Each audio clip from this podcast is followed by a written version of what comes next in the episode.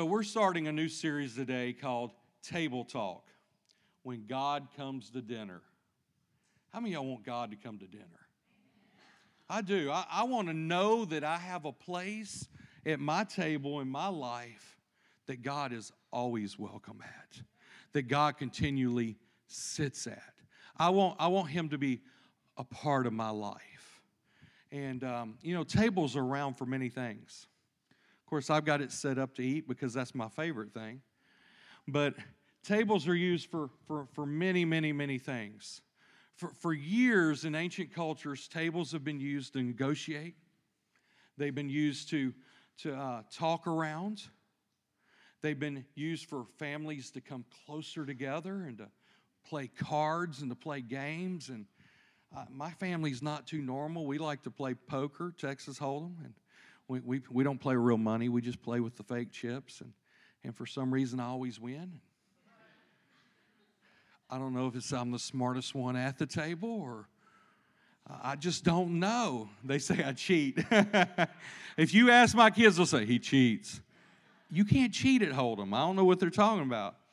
But it's been used to negotiate deals, to, to buy and sell, to complete transactions. Uh, if you go right now to sell your house, you'll go to the you'll go to a mortgage company or you'll go to a closing title company and you'll sit around a table and you'll sign your life away and You'll sign those papers that you owe money, or if you're selling some land, you'll go sit down at the title company and you'll sign those papers. But table, tables have always been a place of importance in the world that we live in.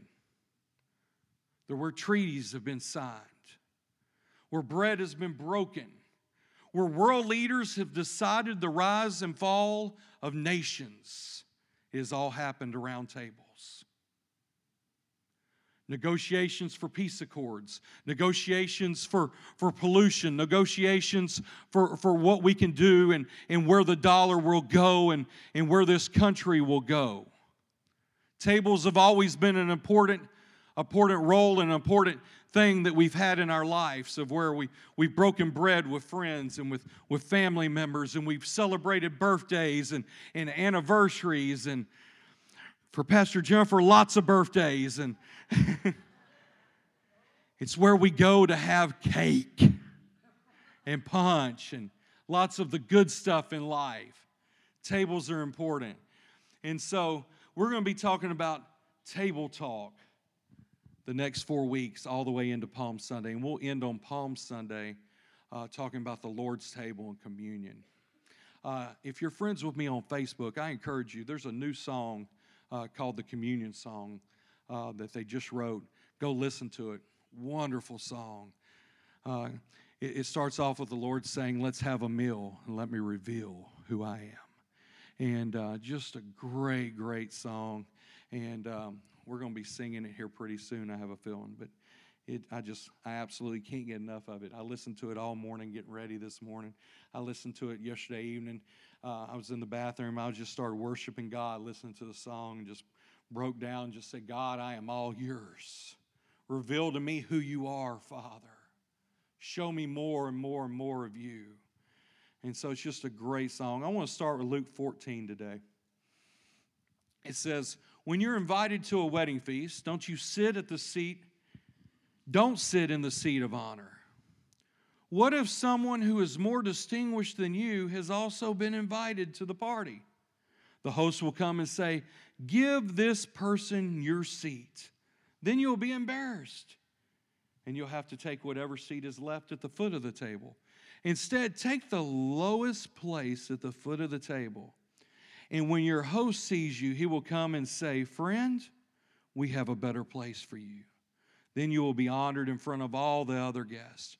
For those who exalt themselves will be humbled, and those who humble themselves will be exalted.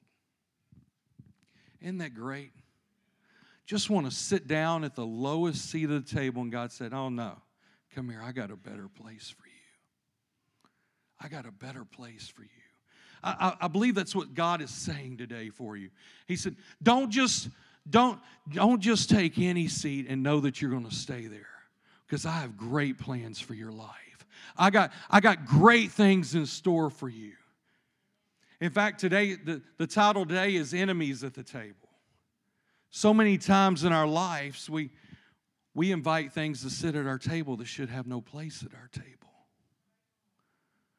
We invite, we invite things into our life to have a place in our life that should have no place setting in our life, should have no, no place of honor in our life, but, but we, we choose that. And so I want to ask you three questions this morning. If God came to your house, would he have a seat at your table? Would, would he have the most important seat at your table? And, and what is what and who is sitting at your table in a place of importance? Are, are there things that might not be that relevant in your life that you give place to? Are there things in your life that, that shouldn't be in your life that you say, I know you shouldn't be here, but I give you the main seat every single day at my table. I put you in a place of honor every day because I keep you alive at my table. How do you prioritize who is seated at your table? And last but not least, when you, when you get to the Lord's house, what seat at his table do you have, if any? Do you have a seat at the Lord's table? And so today I'm a di- I want to dissect Psalms 23, 1 through 6. And so open with me to Psalms 23 today if you have your Bible with you. If not, they're going to shoot it on the screen. And it starts out like this The Lord is my shepherd. This is David speaking. He says, The Lord is my shepherd. And so when you read that the first time, you, you just think, Well, the Lord is my shepherd. But, but there's more to this verse that what, what David is saying here. David is saying, the Lord is my shepherd. He's totally in charge. See, see, none of the sheep were the shepherds. The shepherds were in total charge of everything.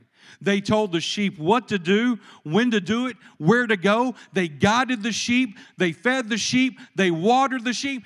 He is saying, God, you're in total control. You have a place in my life where you can tell me anything, you can do anything you want. You need to shave me, shave me. You need to feed me, feed me. You need to water me. Whatever you want to do, Lord, I am here. And then the next, the next little sentence here. And he goes, Because you are my shepherd, because I put you at a place of prominence in my life, because I honor you, I shall not want.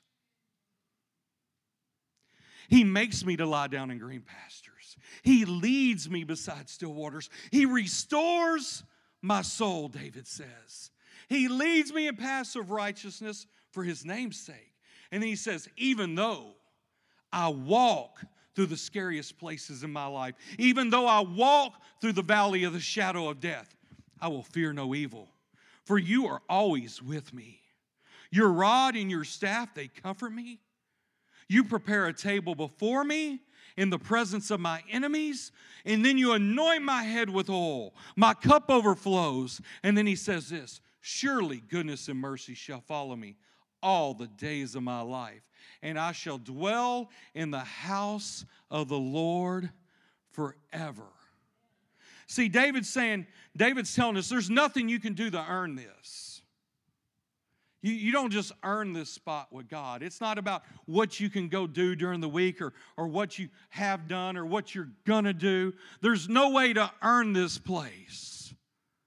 There's only one way you achieve this, and that is is the Lord your shepherd?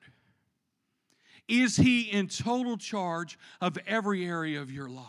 Have you said Romans 10 13? Everyone who calls on the name of the Lord shall be saved. So I call on his name and he saves me, and immediately, without earning it, without deserving it, because I never deserved everything he's done for me.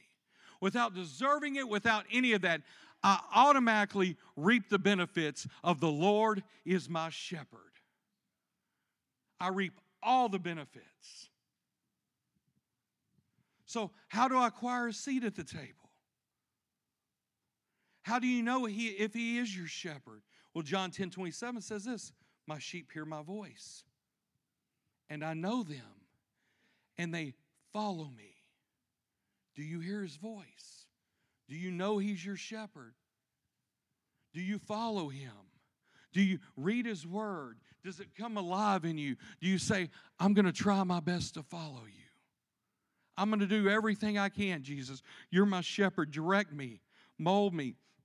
See, because we get to those points where there's direction and there's molding and there's following, and well, we come to Frank Sinatra where we want to do it our way.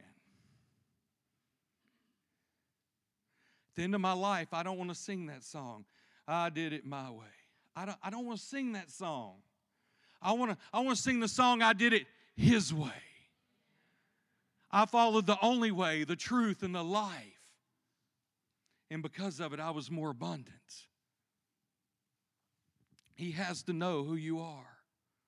Have you ever been in a conversation with someone and they say, Well, you know so and so, and you say, uh, I know of them, I- have seen them before. Or, or you can actually say, when they say, You know so and so, you know what? I do know Jack, I know him. I know Jack. Uh, we went to high school together, or, or in my case, I know Jerry.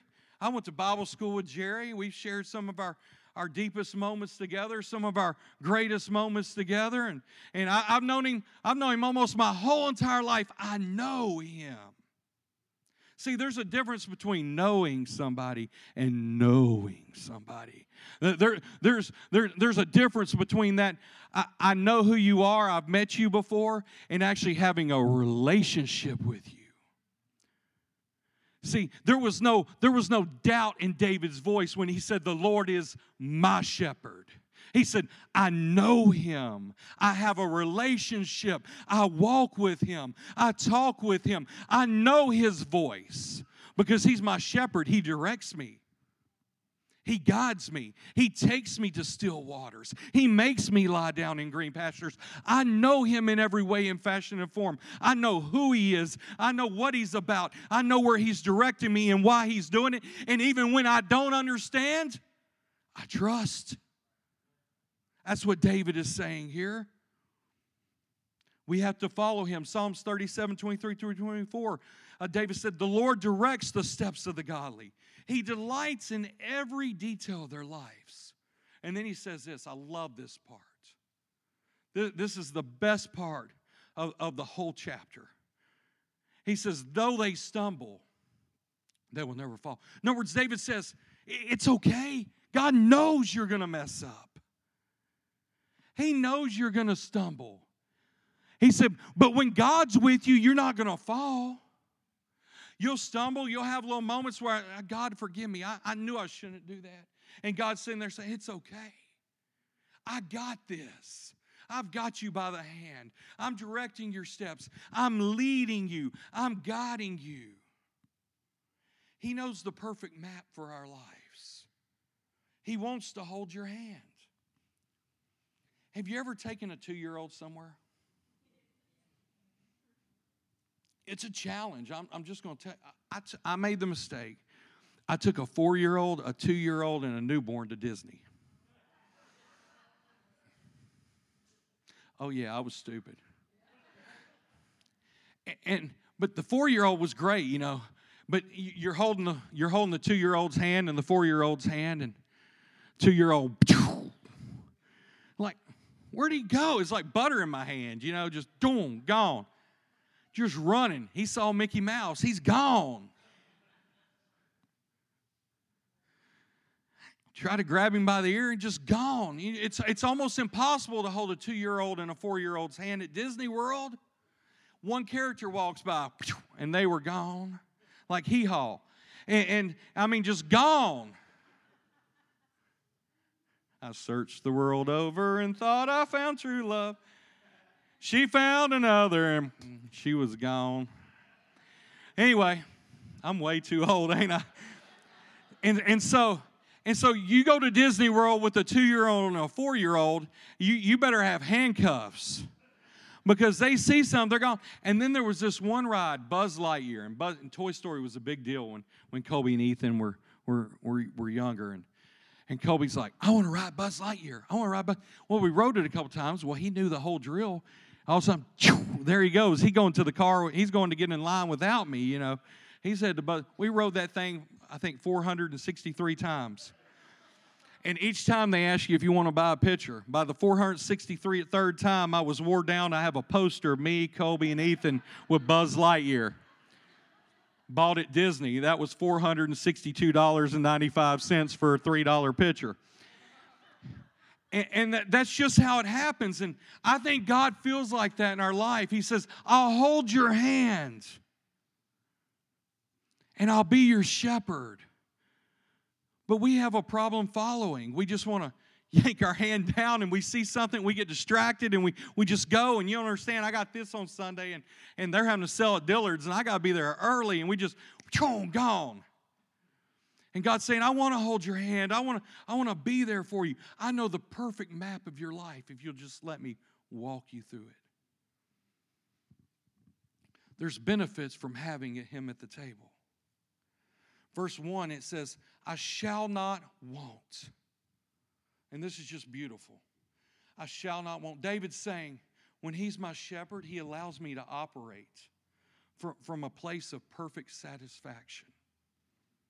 When, when God's in control, he allows me to, to operate from a place of perfect satisfaction. I really just don't need nothing else but him.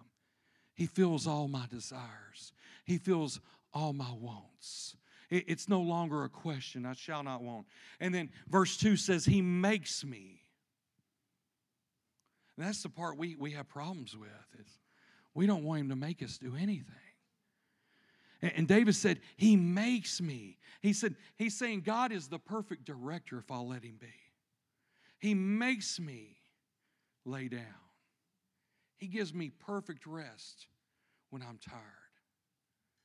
And then he lays me down. Not only does he just lay me down, not only does he give me rest, he gives it to me in green pastures. I don't know if you've ever seen a pasture. There's a difference between a, a brown pasture and a, a, green pasture. A green pasture contains life. A, a green pasture contains growth. A green pasture contains provision. God said, God, David's saying here, God does all this for me. He, he not only lays me down, he lays me down in provision.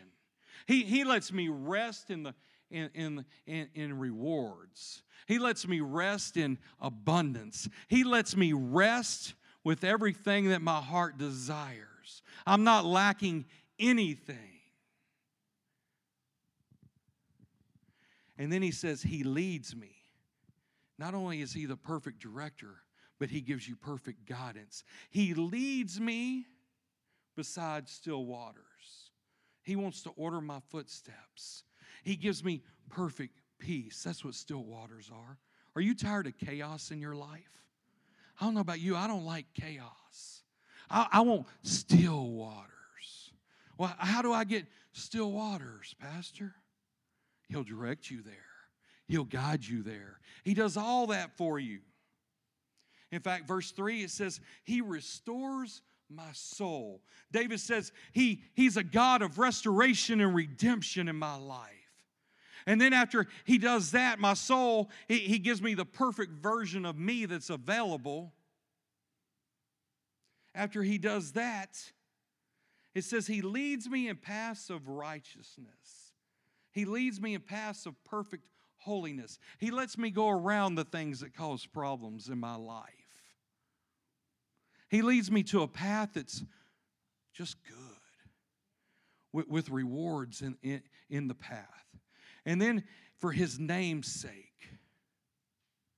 See, everything we do when we're doing it God's way brings him glory, it brings him honor. And in turn, it brings us reward in our life.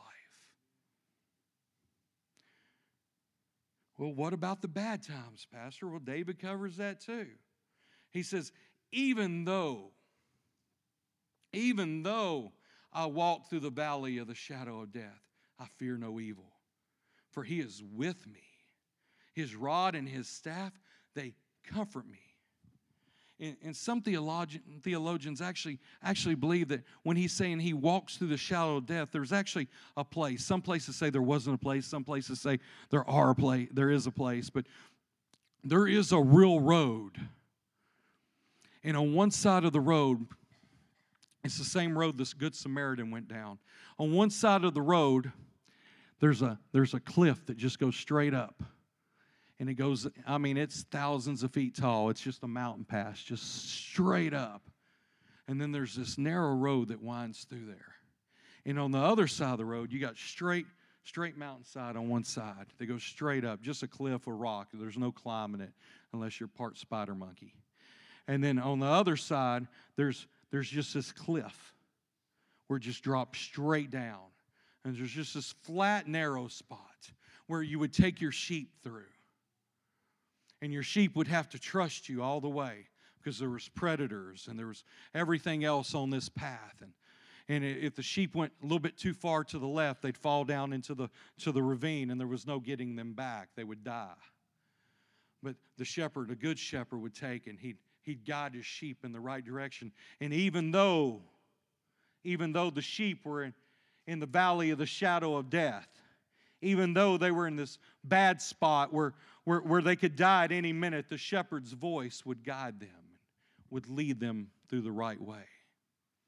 And along this pass, there was so-called hills and stuff, and they called it the Bloody Pass. And there was there was caves, and there was other places where robbers would hang out, and you'd be trapped on the road. You had nowhere to go but forward, and there really wasn't going backwards. And and then they, if they came up from the front and the back of you, you'd be trapped. And they could rob you and take everything that you had at, at this place in their life. And, and David's saying, I, I've been to this place. I know what it looks like. And I know what the gorges are like. And I, I know that there's death on both sides if you make a wrong step. But David said, even though I walk through the valley of the shadow of death, there's not one thing that I fear. Because his rod, which is perfect protection, his rod uh, resembles correction. It, it, it, it, it, stands for, I can take care of you and beat off anything that comes in your way. And then his staff, if I get too close to the edge, I know his staff is going to grab me and just pull me back into safety. See, those shepherds, those shepherds' uh, staffs were something else. They had that big nook on it, you know. We see that nook, and when you watch some of those old TV shows, they take that nook and they grab people off stage that shouldn't have been on there. And uh, it's like that in our life. We start getting too close to the edge and we, we feel a little resistance and we feel a little pull, and, and maybe we feel a big, oh, one of those. Oh, that would cause whiplash. That hurt a little bit. But God was doing it for a reason in your life. He was protecting you, He was guiding you.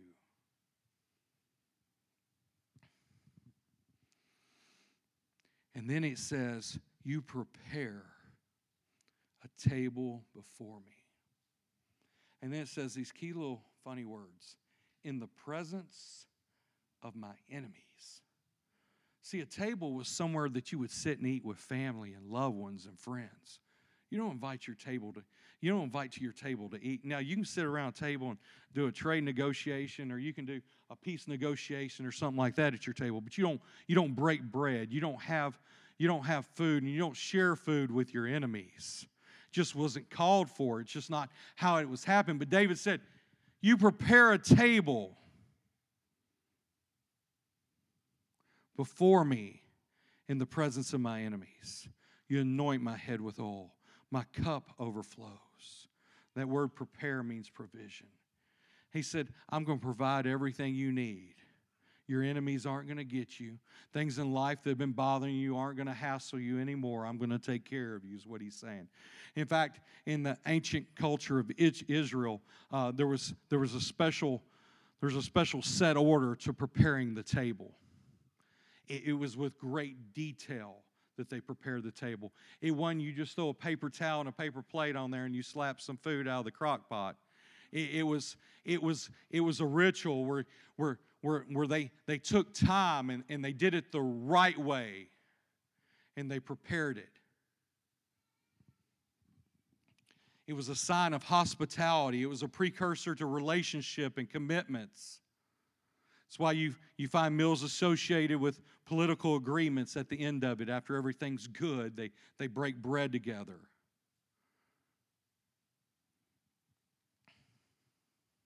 Of course, the meal that God prepares isn't for the enemy, it's for you.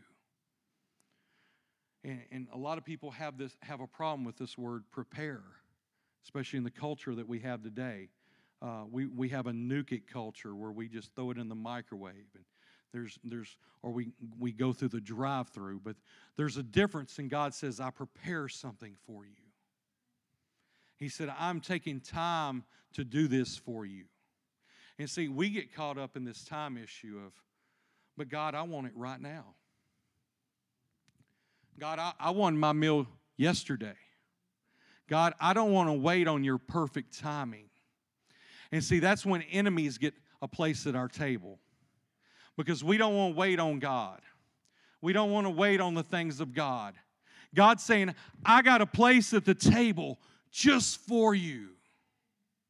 And I've prepared it I know exactly what you need at your table. I know the right substance. I know the right stuff that's going to make you tick. I got the right stuff at that table that's going to meet every desire that you have. But you have to be still and know that I am God. You have to you have to wait on me. God said, I don't get in a rush. I lay out things in order. Uh, where, where we get in trouble is when we try to lead God instead of let God lead us. We get in trouble when we, we don't wait for him to prepare it the right way. Instead, we get in a rush and we don't, we don't want to wait on those things in those areas of our lives. We want everything and we want it now. That's why there's McDonald's. That's why there's Burger King, your way, right away. It's because that's how we want it. The Hebrew verb on prepare is arak. It describes arranging, ordering, preparing, it even extends to the process of valuing. There's value in the word preparing.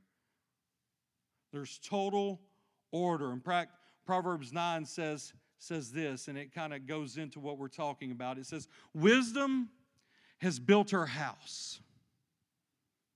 She has carved its seven columns. She has prepared a great banquet, mixed the wines, and set the table. She has sent her servants to invite everyone to come. She calls out from the heights overlooking the city, Come in with me. She urges the simple to those who lack good judgment. She says, Come and eat my food and drink the wine I've mixed. Leave your simple ways behind and begin to live. God is saying, I want you to live, and I want you to live full, but you got to leave the simple ways of rushing your life and rushing things and, and know that I prepared every step for you. I'm just waiting on you to sit at my table and to say, God, you are my shepherd. I shall not want. I want you at your, my table. I've prepared a place for you at my table. My table is all set out. And if you could just see the spread, it's not just grapes and bananas, it's everything you've ever dreamed of, and it's waiting on you. It's all prepared. I've taken the time God's saying, I've taken the time. I know what you need in your life. I know where your steps need to land. I know what needs to be in your path. I know everything about you. I created you. I didn't create you to fail. I didn't create you to hurt. I didn't create you to live in pain. That's what the Father's saying. He's saying, but you have to follow the process. You have to, to wait for there to be order. You have to call on my name. You have to know me. You have to know my voice. You have to follow me in all these things. The whole table, the whole spread, it's all yours. Just sit down and enjoy it. That's what the Father wants for us. When we seek God in His ways, He engineers our lives so that He so they display order. You ever seen somebody's life that just looked like total chaos, total disorder? Nothing's in the right place. It's because we get in a hurry and, and we rush and we want it right now. We don't have the patience to pray or, or to wait for it. God wants us to, to be organized and have everything He set out for us. We have to have the patience to allow God to prepare the table. And we have to realize that there's a difference between Chateaubriand and a hamburger. There's a difference. God said, I'm preparing, I'm preparing the finest meal you've ever seen, but you want it in hamburger time. And if we're not careful, the hamburger's what we get. Because we don't wait for the, there to be order. We don't, we don't wait for his presence. We don't wait for the table to be set in the proper way.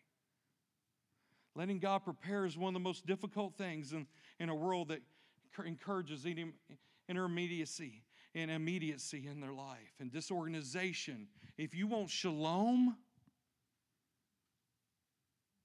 if you want peace that passes all understanding, if you want the perfect food in His presence, in the presence of your enemies where there's perfect safety, sometimes we have to wait on that. But when we do sit at the table, He said we sit in the presence of our enemies. It doesn't mean our enemies have a place at our table. It means that God says, when you sit at the table, and I, I love this part, you sit at the table. He said, I prepared a table for you in the presence of your enemies. And then, then what does he say next? He anoints my head with oil. What's that mean? It, it, means that no matter what the table look, no matter what, what happens, when we, we sit at the table in His will, His anointing is upon us, His grace is upon us. And it doesn't matter what we've done. Let me tell you what the enemies at the table are. You want to know what they are? The enemies at the table are your past, and you don't believe you're good enough to sit at the table. You're, you're too concerned about what happened in the past. Your, God has redeemed you, He's restored you. And, and a lot of us, it's our present. It's little things in our lives that we've done, and we get mad at somebody over it, and we blame, we blame a person, and in turn, we, we blame that person, we blame God and then there's blame here at the table. We, we, we, blame somebody else in taking ownership, and, and it becomes one of the enemies that sits at the table instead of us. We allow these things to sit at God's table instead of us. And, and, and we can't get to the table because they're, stand, they're in our seat, they're, they're where we should be sitting. We, we got the past sitting in our chair, or we got, we got blame sitting in our chair, or we've got others, like I talked about last week, sitting in our chair, or the, or the world sitting in our chair. We, we, we reap the, the benefits of the world instead of the benefits of heaven.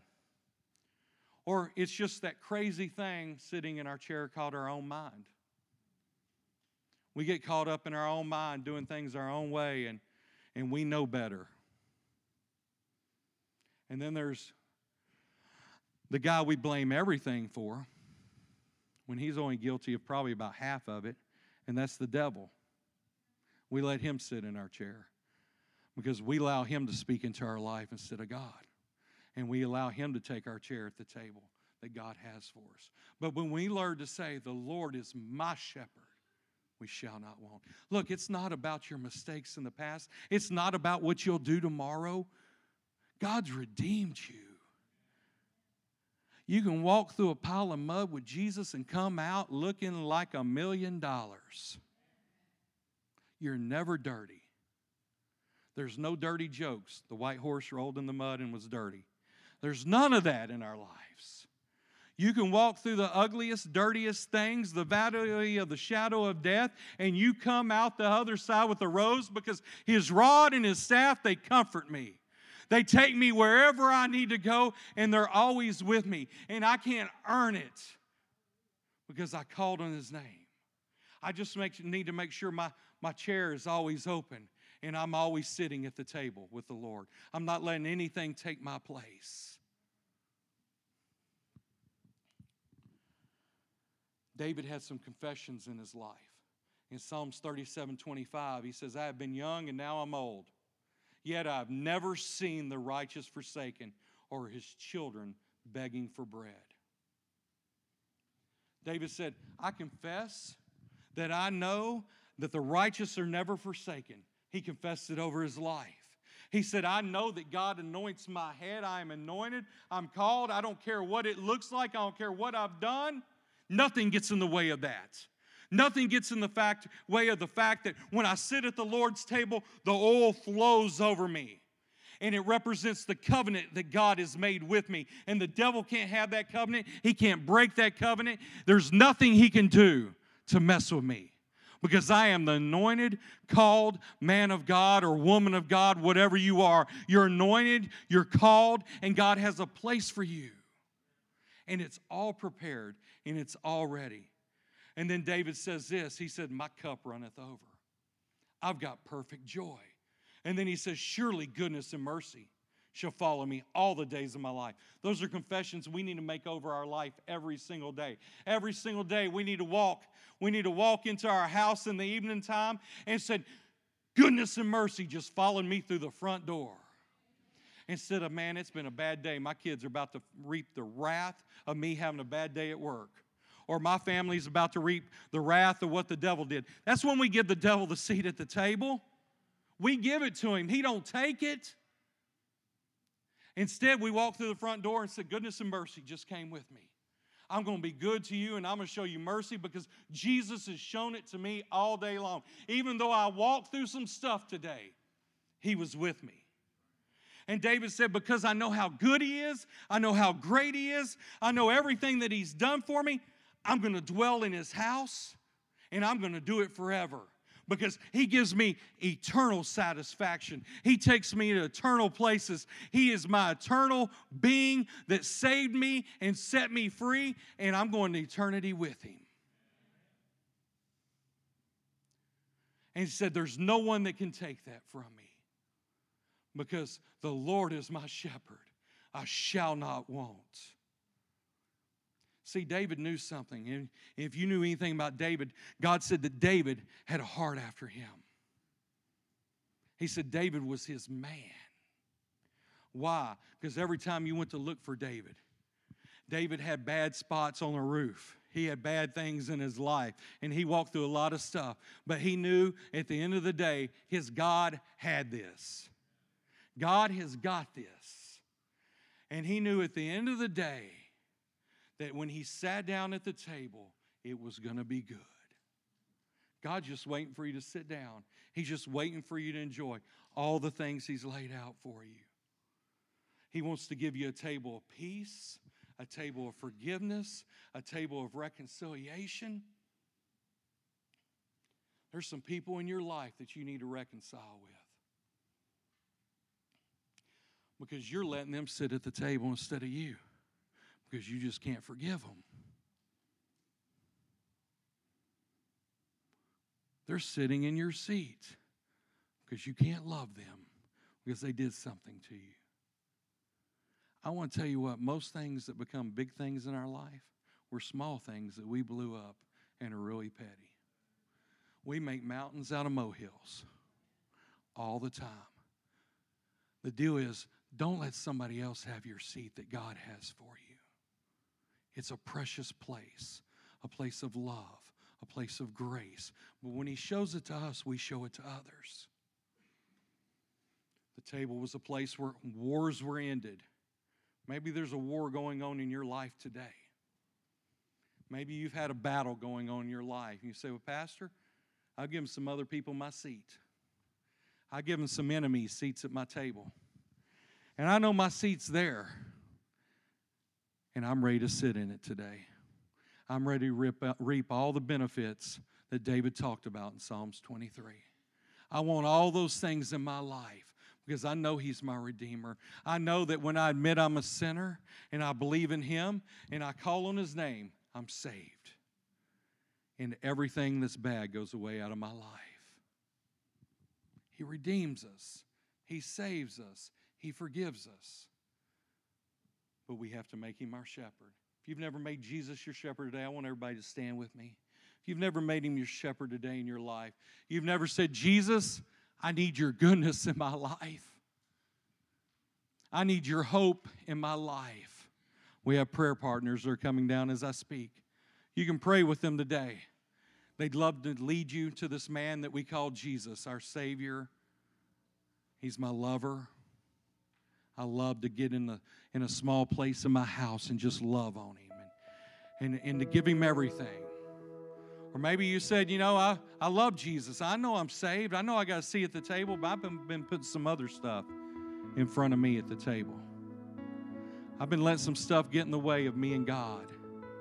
And I don't want that to happen no more. We, we'd love to pray with you today and get that settled once and for all. And let Jesus restore you to your place at the table. God wants to do that. You never lose the place, it's always there. You're going to reap the benefits no matter what you do. But it's just easier and it's just better to go ahead and sit at it. We get so tired and so weary that we just choose to fight over sitting down and just relaxing, over just sitting down and enjoying a good meal. We'll let a little a little flare at home get to be a blow up, and we'll leave the house and go eat McDonald's when our wife had cooked a steak for us because we get mad. We let the little dumbest things get in the way of just relaxing and enjoying the presence of God. God said, Goodness and mercy will follow you all your days. He doesn't want us to dwell in the valley of death forever. He just wants us to take us through it and bring us to the other side. That's what He wants in your life today. Let's pray. Father, I just thank you for your love. Father, I thank you that you're my shepherd. I shall not want. Father, direct me. Guide me to those green pastures. Make me lay down, Father, in them. Let me rest in your perfect presence, Father. Lead me to still waters where everything is smooth and peaceful. Lead us to those places today, Father. And even though I have rough times in my week, I know your rod and your staff, they comfort me, Father. They protect me. And I thank you, Father, right in the middle of all of my enemies. I have a place at the table where you anoint my head with oil, Father and my cup, it just overflows from your goodness. And I thank you, Father, that that, that goodness and mercy, it's going to be with me all week long this week. And all the days of my life. Father, I want you to have the, the number one seat at my table this week and every week to follow. I don't want to there never I never want there to be a place in my life, Father, where you don't have the best seat at my table, where I put you as the priority over all the rest of the guests in my life. I want you to be number 1. I thank you for your presence in this place today. I thank you that at your table there's healing. At your table, Father, there's order.